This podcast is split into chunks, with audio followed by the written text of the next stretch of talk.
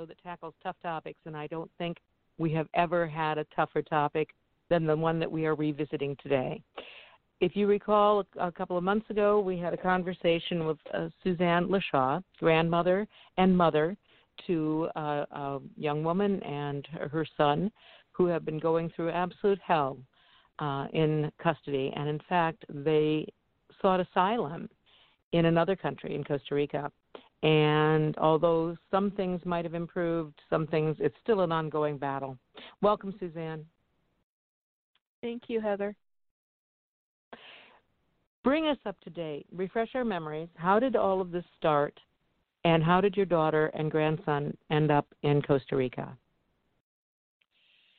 Well, I'll, I'll try and be as concise as possible um, because it's such a crazy long story. So uh, this started out as um, my daughter being taken to court by the father of my grandson, um, changing his mind on and off about whether he wanted custody or didn't want custody. In the meantime, um, beginning sexual abuse of my grandson, whose behavior changed dramatically and who started talking about these things to his mother um, and to me later on, and sometimes to close friends. But he was very young when this started. He was one and a half years old. And so mm-hmm. he there was no way he could articulate exactly what was going on. We knew something was going on. It took a couple of years before it be- became apparent that it was actual sexual abuse by his father. At that point, his father, um, his father's tactic in the New York family court system was to cast doubt upon my daughter's character, uh, upon her upbringing, um, accusing her of having Munchausen's by proxy, a diagnosis he and his lawyer came up with and presented in court that is haunting us to this day in another country.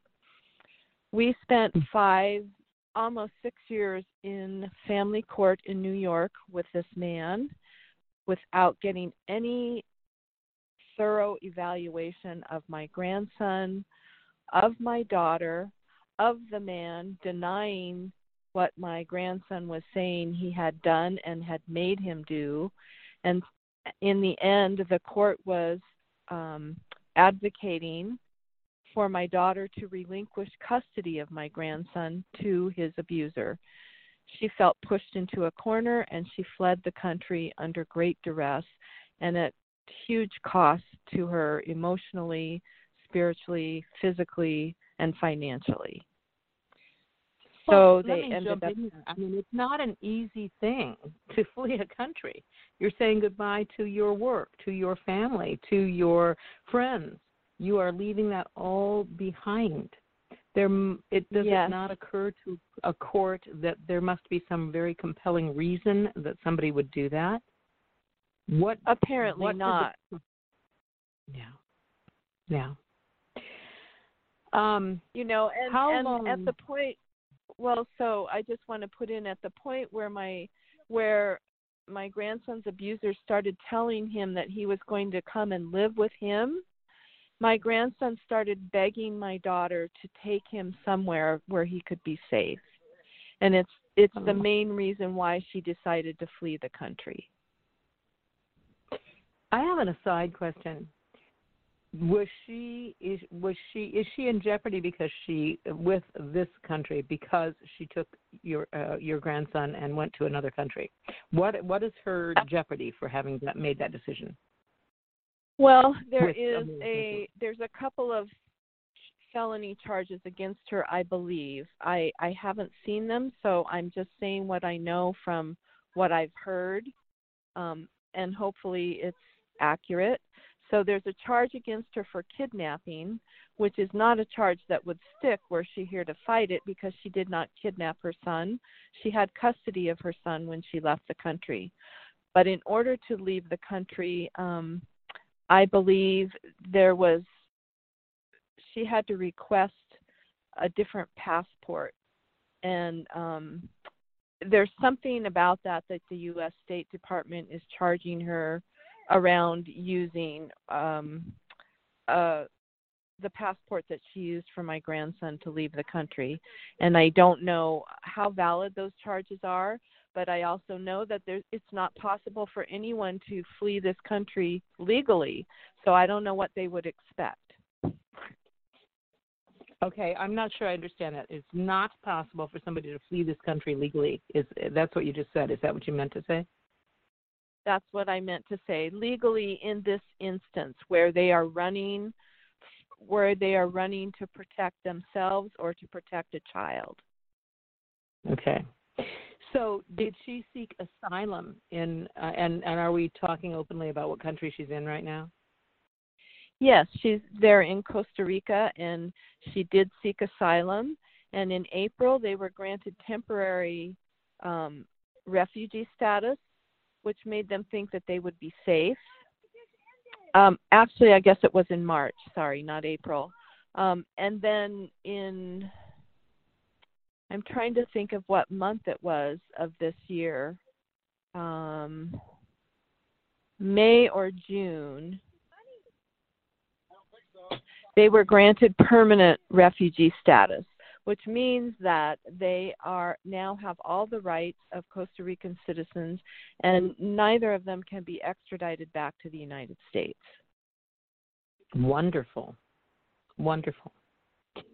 So she doesn't, unless she wants to come home to visit her family. Um, then it's it's a She's problem. not, but at least was, she right.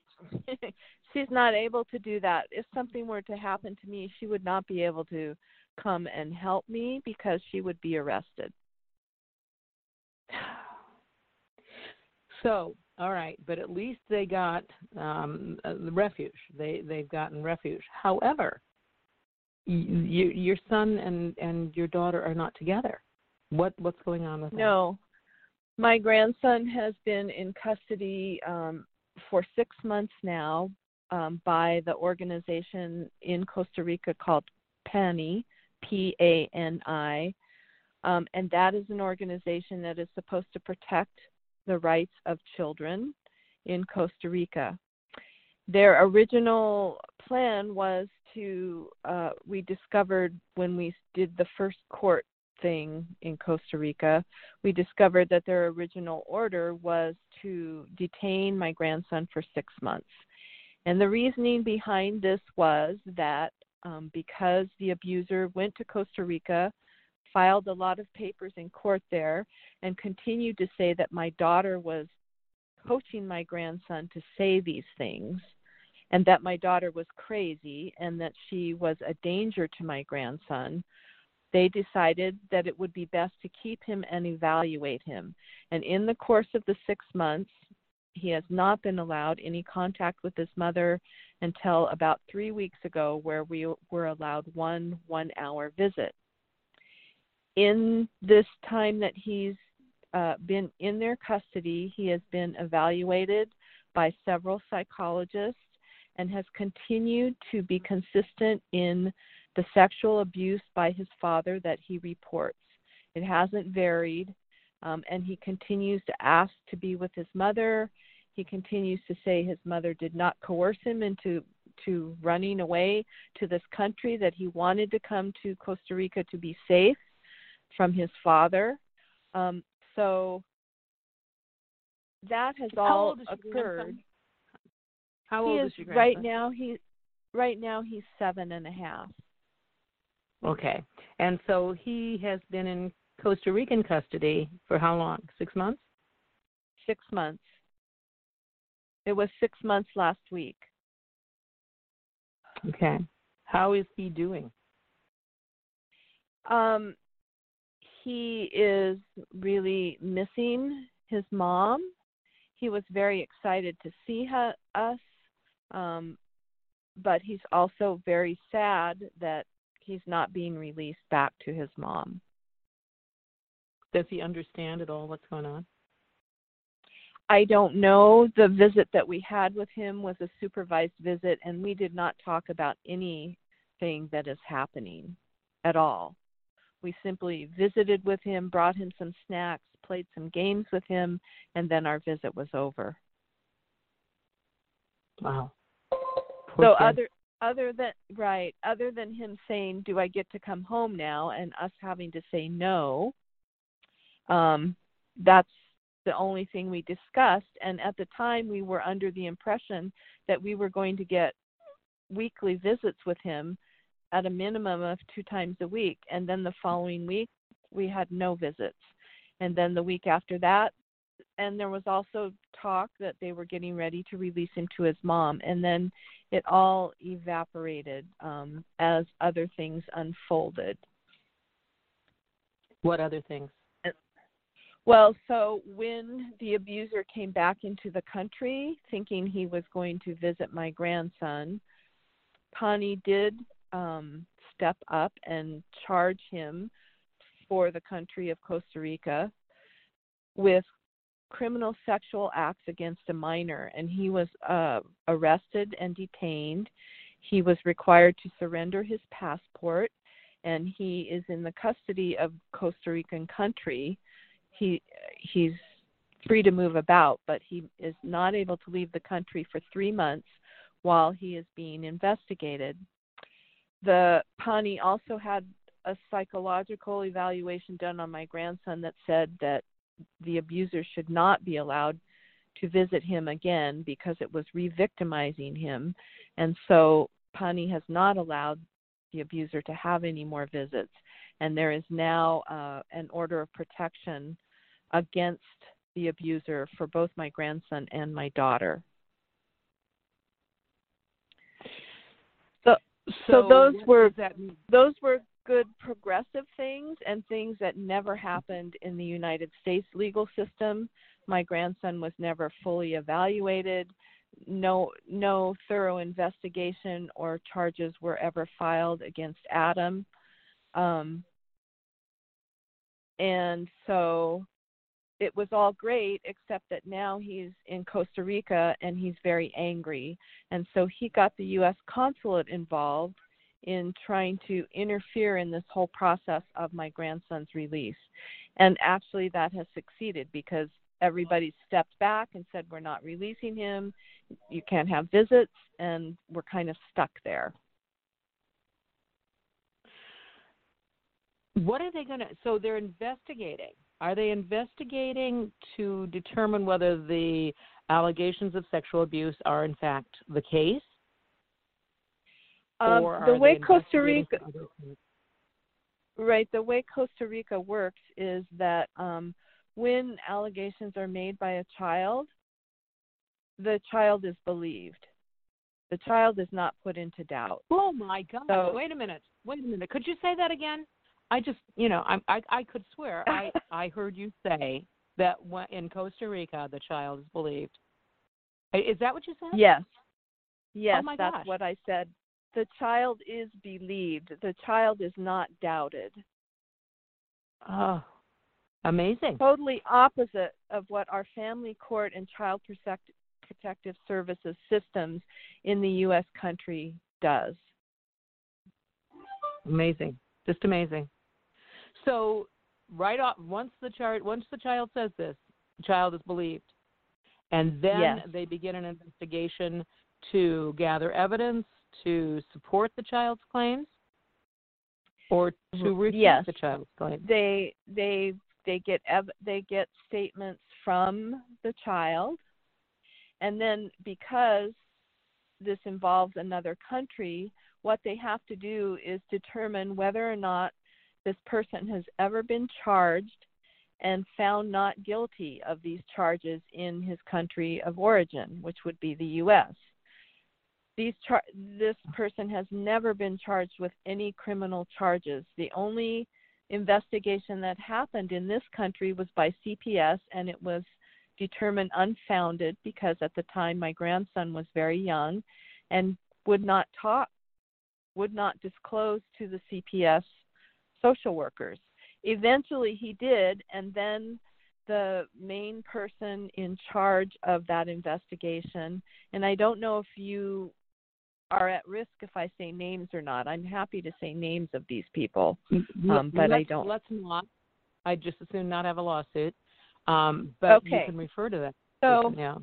So the woman who consulted for CPS in Dutchess County spent 15 minutes with my grandson, three separate five minute visits, and said that he had no ability to distinguish between fantasy and reality, and that um, and she found no uh, even though he disclosed to her, she said he was just making it up or wanting to have attention.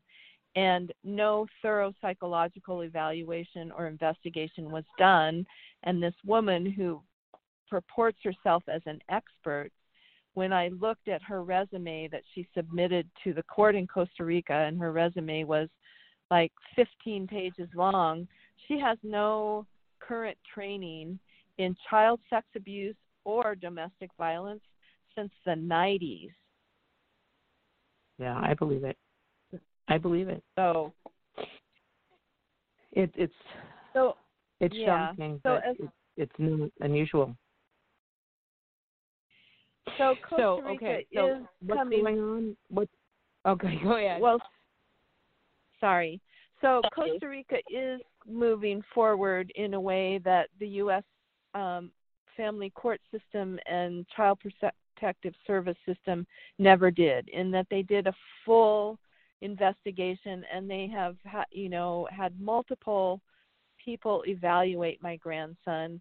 They've kept my grandson separated from my daughter in order to show that that my daughter is not putting any ideas into his head that he's voluntarily disclosing what has happened to him. And that's something that we were not able to get in the US and it's very sad to me that so many women and children are suffering in the US because the judges in the courts refuse to look beyond what they call a a, a oh sorry I've just lost the word a, a a custody situation that is not the parties are not agreeing. Yeah. And Yeah. the fact is that this is not a custody issue. This is a child sex abuse issue and it was never treated as such.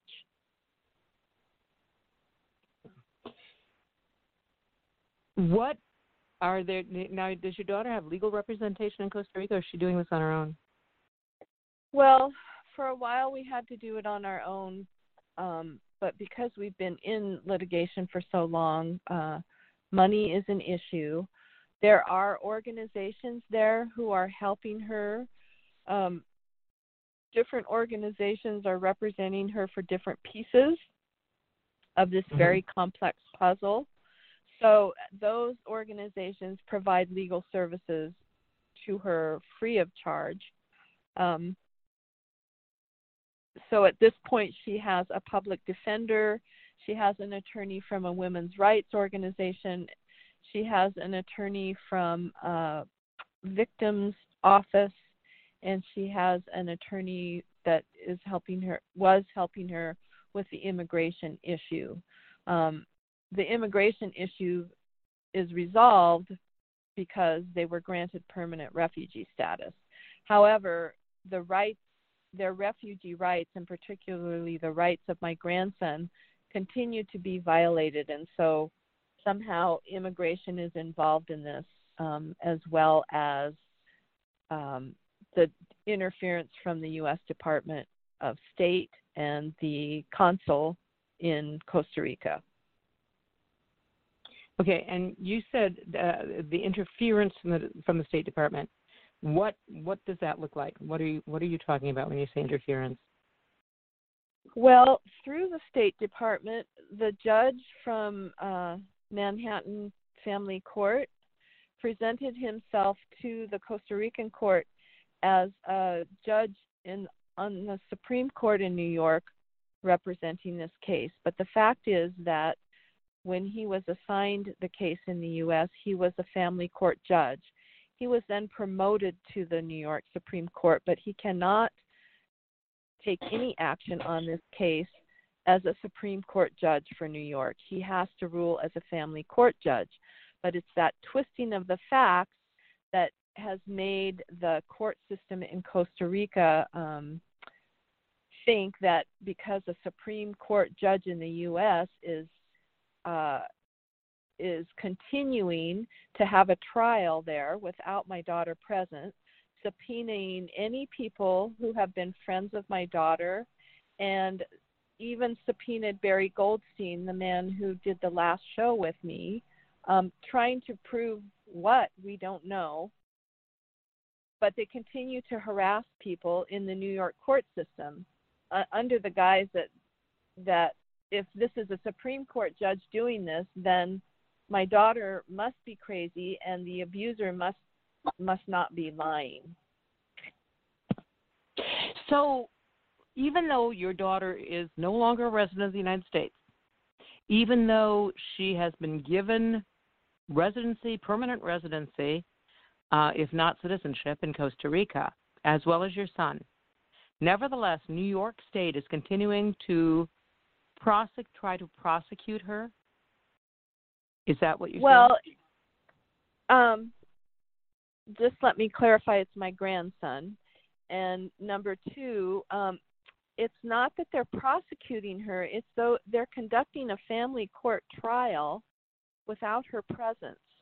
So they're subpoenaing people who are her friends, um, demanding phone records and email records, trying to sh- to I don't know what prove if someone helped her to go to Costa Rica, it doesn't really matter. They've known all along, they've known since she left where she was. Um, they actually got a corrupt judge in Costa Rica to release the confidential sealed immigration files to them. And that's when they started subpoenaing people into the New York Family Court for questioning based on people who had written letters in support of my daughter's immigration to Costa Rica, supporting the reasons why, supporting what my grandson has said about what his father has done. They were given, and those were sealed doc. Those were sealed files, and um, the corrupt judge released these to Adam and his attorneys and the U.S. State Department. And it was illegal for that to happen, but it happened. You know, I hear this so often. It's illegal for them to happen, but yet it happened. Um, yes. It's it's astonishing, really. So, why are they continuing to do this? Because they don't want to admit that they did anything wrong, so therefore they're pulling out all the stops to admit that it was all your daughter's side uh, and mis, mis, misdeeds, or are they still being influenced by the uh, father, the former the, the former father?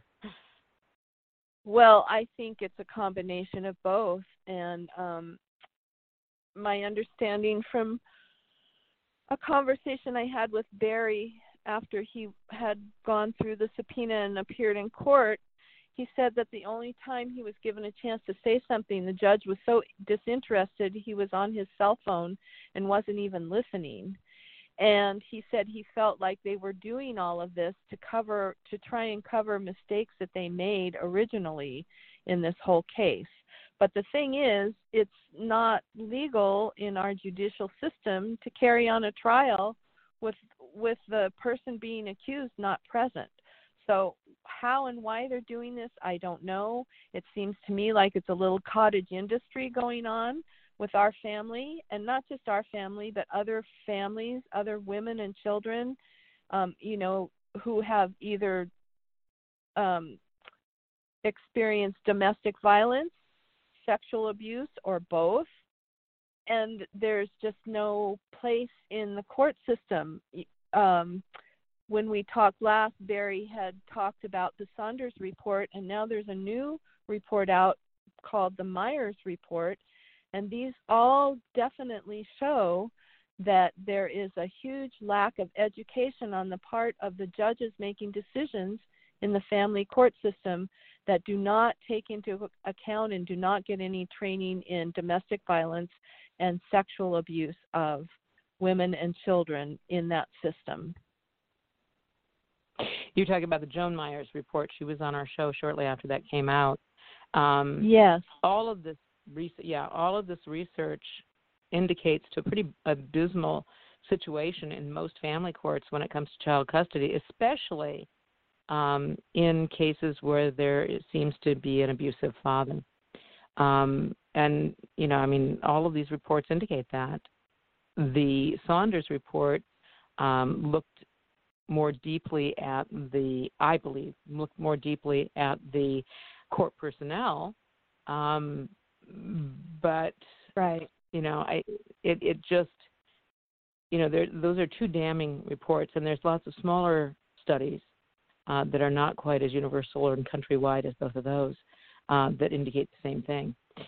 So, okay, so we're dealing with this active case in New York. What's your role? Have you been called as a witness, or have you been called um, to testify there? Because you're clear on the other side of the country.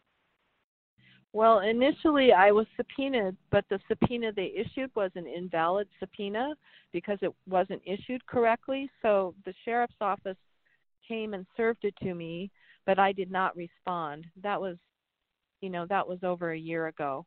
That was in August of 2018.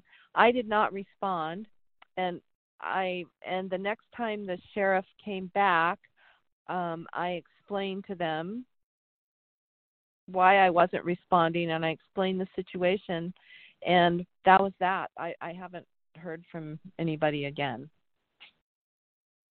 Okay. All right. So they haven't done anything that you're aware of. Are they trying Not to get to your daughter back? I I feel like if I went to New York State, I might be in jeopardy um, because this Okay. judge has actually issued arrest warrants for other people who did not appear in court. Wow. So, uh, Is so father, right. Is the, is the father somebody of influence? I mean, is he quite wealthy, or is he politically active, or are is this guy pulling strings that ordinary people can't pull? he is a he is wealthy and he is in some circles a famous artist. He's a photographer and um it, and in some circles is, is considered famous. And so his fame and his wealth give him influ- an influence that people without those things don't have. And unfortunately for many of the stories that i've heard and and um, been exposed to since I've been involved in this from other women is that is often the case. White, entitled, wealthy males manipulating Yeah. the judicial system, using the judicial system to abuse women and children and to abuse other people in order to get their way. Yeah, that seems to be the crucial the crucial part of it in order to get their way. Um, yeah, I I I have seen cases, um, and it crosses my mind. Uh, We had I live out in Seattle, and a few years ago we had a case where one of these cases, and the father actually well, went to court and killed some judges, et cetera, et cetera. You know, and it and the level of anger, the level of vitriol um, that some of these men exhibit is astonishing. Um, but Right. when I was when I was looking at that, and when I'm looking at some of these things, they have to win. That's what this is all about. It's not about the child. It's not about the divorce. It's not even about the uh, the woman. It's about winning. They have to win. And for a lot of these guys, the first time they come up with any power that's greater than their own, it's in court. A judge has a lot of power. A court has a lot of power. And that's my little, you know, backyard analysis. I mean, it's just like they have to win and they are outraged if they do not. Yes, it seems like um, there's a whole contingent of sociopaths operating in this manner in the in the legal system of our country, particularly in the family courts. And when you tell someone like that no, then they get determined to win. And I agree with you. It's not about the child. It is about um, it's very interesting. I recently became acquainted with the concept of coercive control, and um, I think that that's how it starts out um, with many of these uh, relationships, and then it escalates into this issue that ends up in the family court system and um the family court system apparently is easily swayed by money and entitlement. Hmm. That's an interesting comment. Easily swayed. Um, okay, let's get back to your daughter. How is she doing? I mean, this is a heck of a lot to have to deal with in your life. How is she doing? It's it's really rough. It's really hard. Um, it's hard to be separated from her son for so long, even though we can see some of the the reasons why it doesn't make it any easier. It has been devastating for her. When they first were given their temporary refugee status, they were under the impression that they were safe. And she got a job and they began a, a life where they thought they were going to be safe. And then they both got picked up. She spent one night in By jail. My grandson. By Costa Rican authorities? They pick, they got picked up. Yes, they got picked up because um, the U.S. Department of State and the abuser circulated leaflets saying that my daughter was a danger to my grandson, that she was going to murder him, and that she was crazy. Mm. And they circulated those leaflets and that information around Costa Rica, and someone turned them in. You know, is there a playbook? Every time you turn around, you know, I mean, what is this all, you know, written down on the internet somewhere where they just, you know, Google? I don't know. I, I mean, it's always the same thing. She's crazy. She's this. She's that. I mean, it, and it's just she was fine until she decided this, and now she's crazy. Now she, you know, I mean, it's just. Yeah. It, yeah. I mean, it's, if it was so horrible, it would be funny. We have emails and statements made in court by this guy who says what a great mother she was, but now suddenly she's crazy, suicidal, and you know homicidal. Yep, suicidal. It's like Yep, how Sui- does this work? suicidal, crazy, mentally ill. Um, yeah, but yeah, you know, I, uh, but that, but she was fine up until she decided to leave it. Then it was, Yeah, you know, then that- clearly she's crazy. You know, I mean, it's just Really, I because mean, you would who in their right mind would this- want to leave a sociopathic narcissist, right? exactly, exactly. You know, what are you talking? You want to leave? Come on. Oh, jeez Louise. I mean, uh, and you would think that the the court system, the people who deal with this routinely, I mean, certainly they see this, certainly, and yet here we are, case after case after case. Um, I mean, it's just It- uh, absolutely astonishing. Yeah. And I think, you know, um, it's something we touched upon outside this conversation, but because so many people are not affected by this directly, I don't think enough people question what our judges are doing in the courts, how they get there, who's appointing them, who's paying their wages, and why are why are they not um, maintaining a level of non-bias that they are required by their jobs to maintain.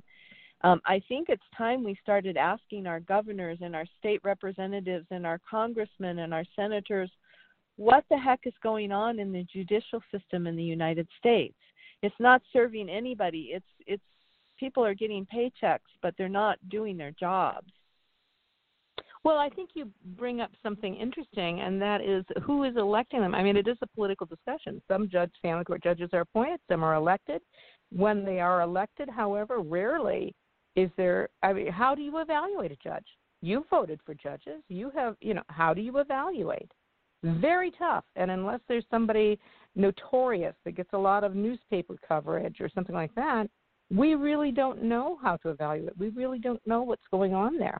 I I often think you know that I've talked with with uh, uh, you know kids in school and they have to do their their public service you know and I often say go sit in court and do a report on what happens in family court. That would be a great public service, but so far I haven't found anybody whose teacher approves approves that as their their volunteer hours. But I would think that that would be more beneficial than anything. Go sit in court, do court watch, find out what's going on um, because I can pretty much guarantee that just about everybody would be astonished. Yeah, it seems to me that there ought to be some sort of judicial watchdog organization you know, we have political Mhm. watchdog organizations, but nobody seems to be really focused on the next step below the high politics, which is the judicial system. I mean, you know, the Supreme Court gets some coverage when justices change and justices are appointed and all of that, but the rest of our judicial system, in, unless we somehow get involved in it by actions or actions of others, I think most of Mhm. us are just kind of thinking it's going along on its merry way. Exactly. You know, I had a professor in college once who said, We're all willing to give up freedoms we're not using. And I think that it's the same thing about this. We're all willing to ignore injustices that aren't affecting us personally. And Right. I don't know, you know, I mean, I'm no huge guru or, you know, Einstein. I don't know what changes that. I guess we just wait until enough people are impacted by some of this aberrant behavior that there's a general hue and cry, you know, to correct things. But I also think that, as we were talking off air, I think that a large number of people, this this is just odd to them. They don't have to experience this. They don't know what this is all about and what this is all like, uh, you know, to to experience. And so, therefore, we can just kind of pretend it doesn't exist.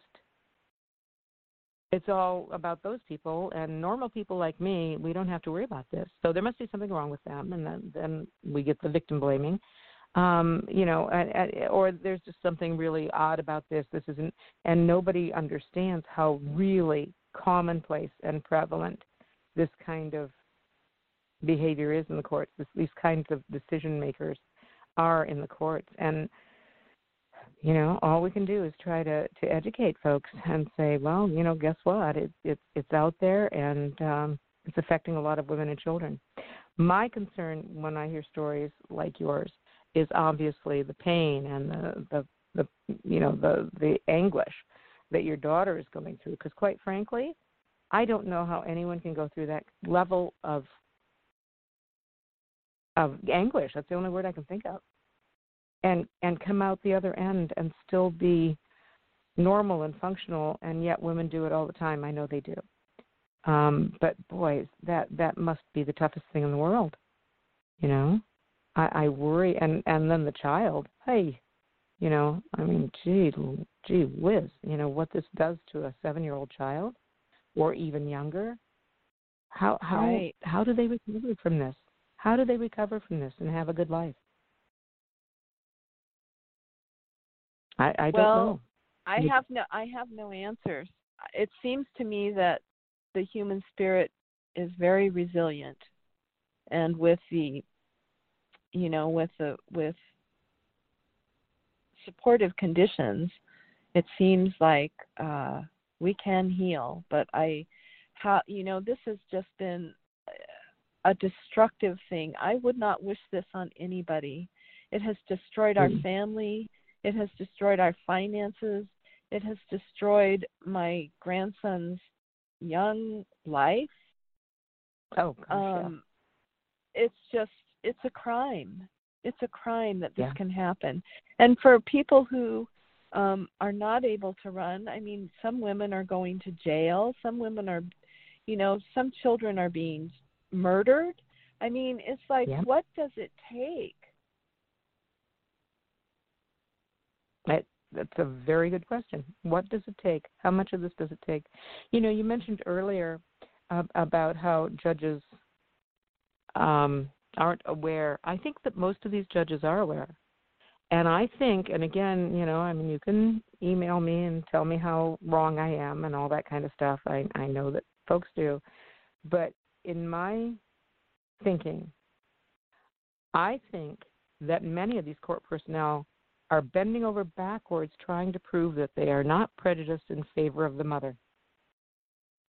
I, I think that's at the root of a lot of this stuff. No, no, no. See, I, I'm not going to, um, you know, make a mistake here. I am, I am not, uh, you know, um, uh, prejudiced against fathers because there's been so much publicity and so much information and, and propaganda about how courts are prejudiced in favor of the women. Well, you know, maybe one day they were, but certainly not anymore. Um, if anything, as the Meier study in, uh, shows, it's just the opposite now. Um, but I right. think that judges, guardians ad litem, all these decision makers in the courts are quaking in their boots, and they want to make sure that everybody understands how they are not, they are not prejudiced, that they are just willing to give the dads every bit as much credibility as the moms. Well, they've bent over backwards, and uh, and it's the other the other way now. I think. Um, again, my two cents worth, you know, for whatever it's worth. Tell us what's what's coming up. What's what's the next step for your daughter? What are you waiting for? What um, what what is the next thing to, that will happen in this case? It's those are good questions, and I don't know that I can answer them. I mean, it's sort of like we're just waiting. We're stuck. Um, hmm. So what we're waiting for is my grandson to be released to his mom, and for them to be able to um, have a safe and protected life. And we are waiting for the for a definite um, conviction of this abuser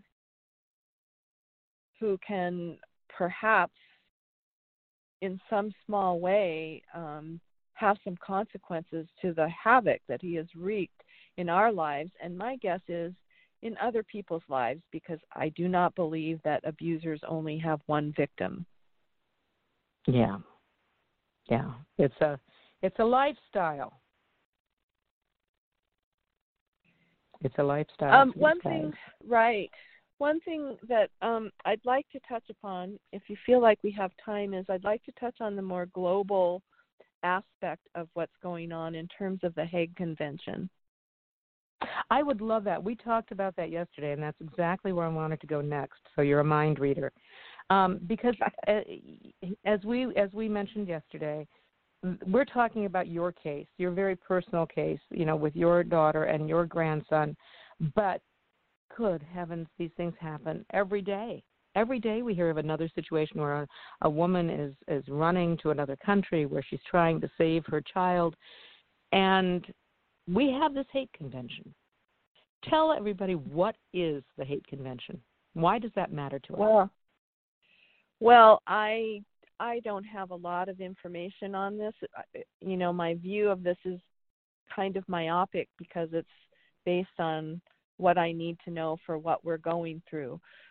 So I may not give accurate information as to the general overview of the Hague Convention. What I know is that the Hague Convention was formulated to protect um, people and primarily children from being removed from one country to another country um, illegally or with without good reason. So, in other words, for say a, a, a couple have a fight and one of them um, in retaliation takes a child and goes to another country to live based on a disagreement. Um, I believe that I believe that's the underpinnings of how the Hague Convention was born, and I'm sure it's much more complex and probably more um, uh, refined than my picture of it, mm-hmm. but that's my understanding. Within yeah. the Hague Convention, however, there is an article, Article 13b, that speaks to domestic violence and grave risk of danger for anyone, man, woman, child, whatever, to be ex to be restituted back to their country of origin. And this often gets overlooked in the global court system as well as um, in the higher court systems of our own country. So um, many countries belong, are members of the Hague, which means that if someone ends, turns up in their country who has come there um, illegally, they can be sent back to their country of origin. But it all depends on why they're there and what evidence they have to show why they're there. And so, you know, it was determined by the immigration department of Costa Rica that indeed it was a grave danger for my grandson to be returned to the United States and given over to custody of his abuser. And it was And also you have, determined you have that that in writing. You have that in writing. That was a, a written determination by Costa Rican evaluators.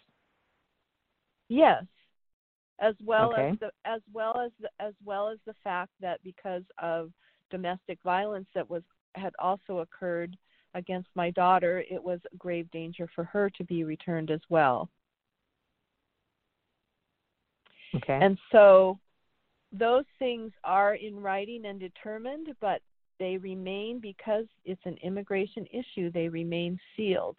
No one is supposed to have access to that except immigration and my daughter and my grandson. Hmm. Um, and I believe that the breach of confidentiality that occurred uh, in April and May of this year in Costa Rica um, has been addressed there, and I believe that now all records are being kept confidential. But it's sort of like it, it's sort of like you know um, after the fact, kind of like the U.S. consul. Um, illegally went and visited my grandson and violated his refugee rights but it's already been done and we can't undo it and Yeah. they their defense against that is that um they had an an order by a judge to do that. They don't care if it was an illegal order. They don't care if my, if uh my daughter and grandson have permanent refugee status. They just did what they did.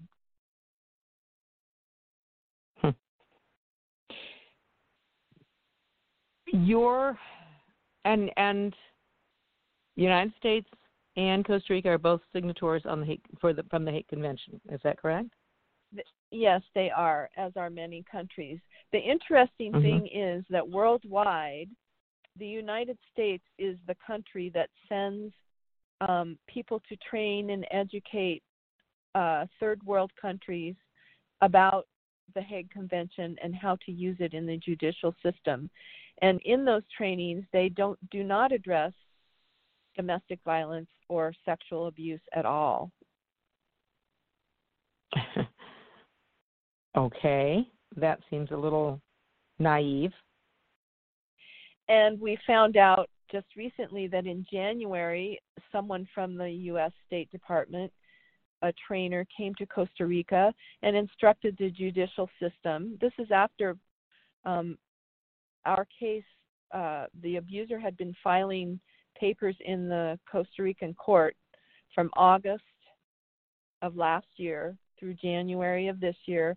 This trainer came and instructed the courts there that restitution of children back to the U.S. needed to be accomplished within six weeks. Isn't that an interesting coincidence? hmm. And that's exactly what Right. they tried to do. It didn't happen, but they they tried really hard to do that. They meaning the Costa Rican authorities. The meaning the corrupt judge in the family court in Costa Rica that um, seems to have some sort of immunity from breaking the law. Um, she either is uh, has someone very influential in power on her side, or it's a matter of money being paid to her um, by the abuser. And I don't know which. It could be a combination of both, but there's definitely some corruption going on. When women go, and I, I, I told you that I, I want to do a follow up interview with somebody who's knowledgeable about this because I hear of women who are seeking asylum in other countries besides Costa Rica, and it's happening regularly. That Yeah. means we already we- we already talked about how that means that you personally are giving up family, friends, work, you know, all of this kind of stuff, your your your country, um, in order to protect your child. But it's different in each country. And part of doing that means you now have to learn a whole new country. You have to learn a whole new system And where is the guarantee that that system is going to be better than the one that you left?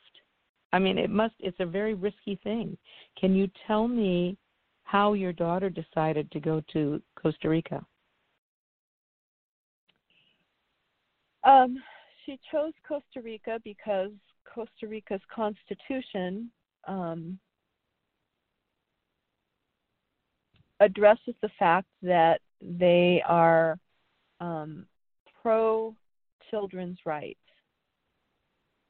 And so she felt like they would listen to my grandson. Okay. And they have, but it's a different culture and things move and work very differently and that's the situation for anybody who go in who chooses any country. And you can choose countries that are not part of the Hague Convention, but I frankly most of those countries would not be safe for a woman and child. Mm-hmm. So it's you know Yeah. it's a really hard thing. Our country is failing women and children to the extent that they are having to seek asylum in other countries, and that doesn't mean that they're going to be safe. They pray for that, they hope for that, but there are no guarantees. And it's just it's it's very very hard Yeah. because other cultures don't operate the way that our culture operates. So we operate, from my perspective, in a very linear fashion in this country. And other countries don't necessarily take that linear approach. It can be very circular and very slow. And there are so many um, political and economical things involved because usually it involves a country that has much less affluence than the United States. And so there can be job security and all kinds of things involved in why the system is so bulky and why it takes so much time and so many people to accomplish one little thing. Yeah. Tell me what your daughter is doing right now. Did she get a job there? Is she working? What what is she able to do there in Costa Rica? Right now, she's not able to do much of anything because of this continuing legal requirements that that are uh, pressed upon her by whatever trouble the abuser stirs up and whatever things have to be filed in court and try, you know trying to work with the various agencies to get her son back um, or to even get visits with him. So she had a job and she lost that job because she had to go back to the city um, from where they were living and be available for all of these legal things that she has to do. And so um, she's trying to come up with some kind of part time work that she can do either in the evenings and on weekends when because it's a very last minute thing you know she'll get a notice in the morning oh you have to be at this court at such and such a time today. So it's not like she can have a regular job and yet they want her to show that she can take care of my grandson and be a stable influence and yet they won't release him so that they can go regain the stability that they had before this all happened. It's kind of crazy. Yeah. Well, and it sounds, I mean, you know, it's hard. I understand that it is hard for those of us who are not involved in the court system to understand all that's that goes on and all that is a part of it. However, so many of these things just seem to defy common sense, just defy common sense. Um, and it sounds like even though Costa Rica has been beneficial in some ways for your your daughter, it's it's still um, you know it it it still has um, its share of frustrations and um, crazy making stuff. Uh, it it just is astonishing to me.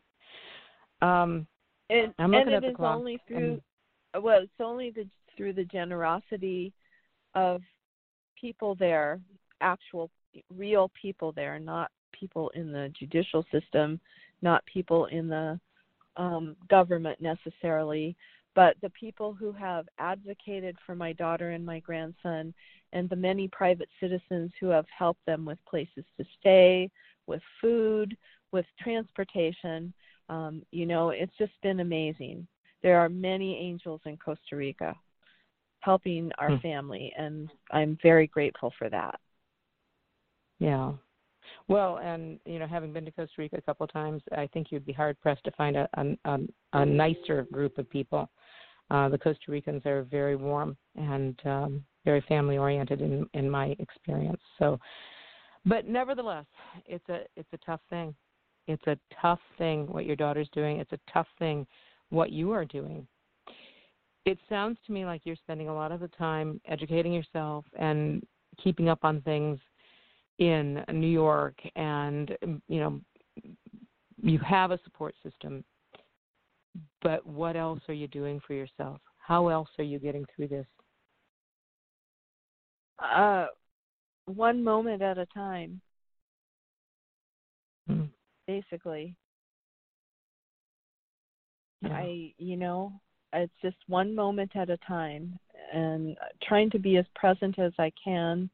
Um some days some moments are better than others. Some days are better than others um, it's just hard to see anyone suffering at this level for such a long time um, and yeah. it because it's more personal because it's my family but i i this would be hard for me to see anybody suffering like this and my heart goes out to all of the women and children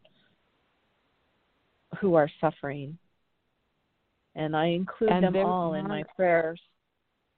Yeah, and there are a number of women who are going through this. I mean, it's not, it's it's not a rarity, unfortunately, not a rarity at all.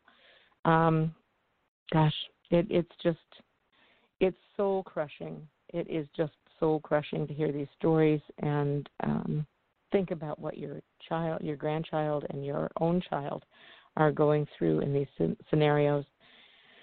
I wish I had something more erudite to say. I, I just don't. I just I wish you and your daughter the best. I wish your grandson the best. Um, and you need to keep us informed of what's going on. Um, because is there any place that we can write or any anything that we can do as just people who hear this story? Anything that we can do? Well, um, it's tricky business. Uh, you know, we did have a petition on change.org for a while, but I believe that's been taken down because they felt like when the um, when there was talk of my grandson's release and all of that, they felt like we were victorious and things had resolved, but it turns out things didn't resolve. Um, the Stop Abuse campaign certainly has a lot of information about many, many cases and about the legislation that um, Barry is working on to try and get passed state by state to improve our family court system and hold them more accountable for the decisions that they're making. Um, mm. You know, what I would say is I have some, I have some things going on, but I don't know how um, how much I can go into it. If people are interested mm-hmm. in in sending letters to galleries uh, who carry this artist's work, they could contact me through you. We could we could arrange that, and I could give them information and a template of a mm-hmm. letter mm-hmm. to send. Because this person has been charged in Costa Rica with a with criminal charges, um, I believe mm-hmm. that these letters can be done, but I need I think they need to be done in a an anonymous way so that galleries know that they, that people are aware that they're carrying the artwork of a pedophile, but um, no one it can't be traced back to anybody, so no one can be harassed. Yeah. All right. Let me give out my email. It's heather dot stark at three women three ways go ahead and contact me with your questions or your information or what you would like to do, and we'll see what we can do to help. I will turn those that information over to to Suzanne and Barry Goldstein and the other people who are working in this area and who are much more knowledgeable than me. Suzanne, our time is up, and thank you so much for once again bringing us up to date on what's happening with your grandson and your daughter in Costa Rica. And you know our hearts and prayers are with you. Please keep us in mind as things change and let us know what's going on. And you out there, please, please educate yourselves about these situations and keep listening to Three Women, Three Ways.